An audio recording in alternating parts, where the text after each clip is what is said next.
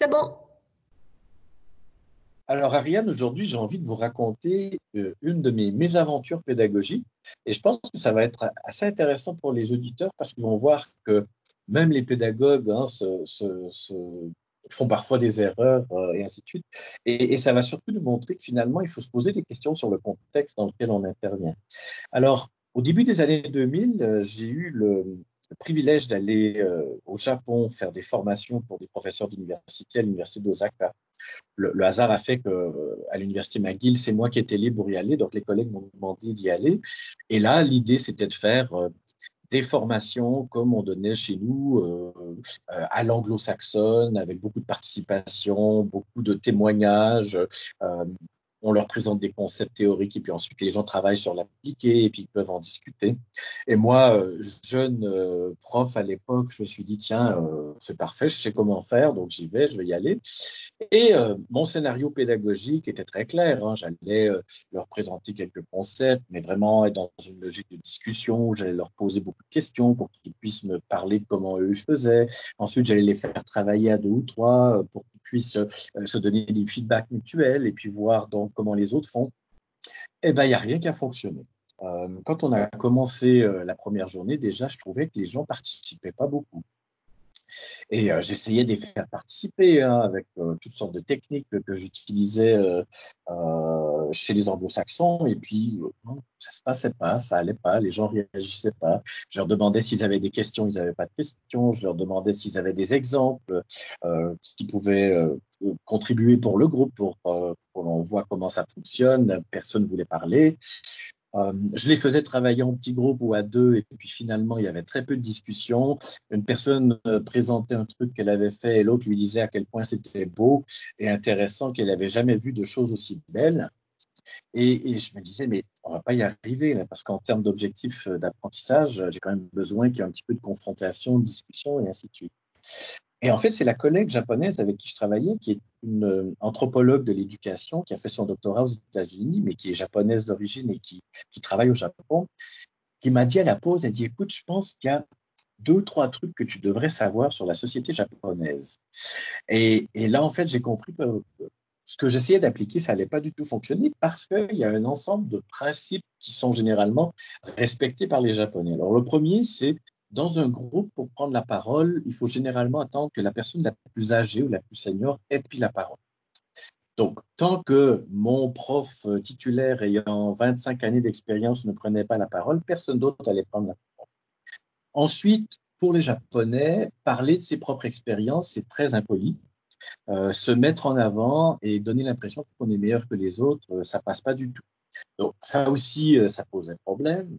Ensuite, leur demander s'ils avaient des questions, s'ils n'avaient pas compris quelque chose, c'est pas un truc que les Japonais font parce que ça voudrait dire que, euh, à leurs yeux, euh, c'est une insulte, c'est de me dire que j'ai mal enseigné. et puis finalement, travailler à deux ou trois où les gens sont un peu critiques de ce qu'ils ont fait alors qu'ils travaillent en japonais.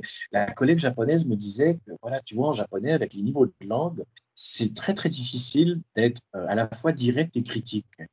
Et donc, euh, ce que tu leur demandes de faire, ils vont pas y arriver. Et donc, on a réfléchi à tout ça et j'ai dit, mais alors comment on fait dans ce contexte pour arriver à nos objectifs d'apprentissage?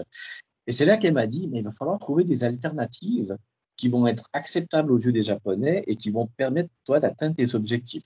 Alors, on a bien réfléchi, on a trouvé que, voilà, plutôt que de demander s'il y avait des gens qui voulaient parler de leur expérience, euh, je demandais s'il y avait des gens qui avaient des exemples qui allaient faire avancer le groupe, qui allaient permettre à tout le monde de comprendre. Euh, et c'était vraiment eux qui testaient leur propre compréhension en parlant de leur situation. Donc ça, ça a pu commencer, ça fonctionnait. Ensuite, euh, puisqu'on voulait justement leur donner l'expérience de l'enseignement en anglo-saxonne, on leur a dit, vous savez, on va essayer maintenant de faire en sorte que cette salle de classe soit aux États-Unis ou au Canada. Alors on fait comme si on n'était plus au Japon et donc on va se parler en anglais et on va essayer de fonctionner différemment. Alors tout à coup, euh, les gens n'avaient plus à respecter l'ordre de prise de parole et finalement ils avaient plein de choses à raconter, ils avaient envie de prendre la parole. Euh, surtout que parler en anglais, ils trouvaient ça assez rigolo. Euh, pour les questions, on avait déterminé que j'allais utiliser la phrase Est-ce qu'il y a des sujets dont vous aimeriez que je parle davantage?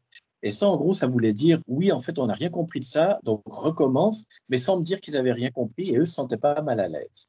Et puis finalement, le fait de les faire travailler en petits groupes à deux ou trois euh, en anglais, étant donné que leur maîtrise de l'anglais était euh, pas nécessairement très très avancée dans certains cas, faisait qu'ils étaient à la fois très directs et pouvaient être très critiques de ce que les autres avaient apporté. Et en fait, ils, trouvaient même ça drôle de pouvoir se livrer à cet exercice. Donc, on a dû changer passablement de choses que j'avais envisagé de faire, mais euh, ça nous a permis d'atteindre les objectifs d'apprentissage visés qui étaient de, de, leur montrer comment ça fonctionne euh, les méthodes pédagogiques anglo-saxonnes et comment ils peuvent les importer s'ils ont envie de les importer euh, dans leur contexte culturel à eux. Et puis moi, de mon côté, ça m'a permis de comprendre que c'est toujours intéressant de discuter avec les gens, les partenaires locaux, avant de commencer à faire mes formations pour savoir euh, si ce que j'ai l'intention de faire va fonctionner ou pas. Alors maintenant, je m'arrange toujours pour avoir un petit peu de temps en avance pour discuter, prendre des cafés et leur dire, euh, voilà, moi j'ai l'habitude de faire telle chose, euh, comment vous pensez que les gens vont réagir si on fait ça?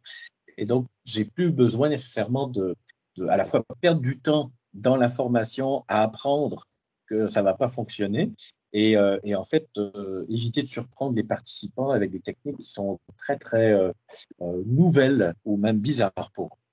Voilà, petit épisode où j'ai eu à apprendre dans ma pratique de conseiller pédagogique et prendre conscience du fait que finalement, même nos concepts psychopédagogiques qui nous paraissent génériques ou, ou applicables partout dans le monde, ben, ils sont quand même très ancrés dans un contexte culturel particulier.